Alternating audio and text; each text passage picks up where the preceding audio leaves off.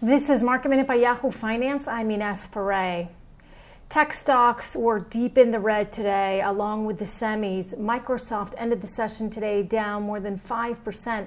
Apple lost more than 6%. Facebook and Google also were under pressure, as well as Amazon down more than 4%. Tesla was down today more than 21%. Right now, it's 33% off its closing high from August 31st. Tesla opened the day's session today under pressure after it was excluded from the S&P 500. Investors had hoped that it would be included in the index after reporting its fourth straight quarter of GAAP profitability back in July.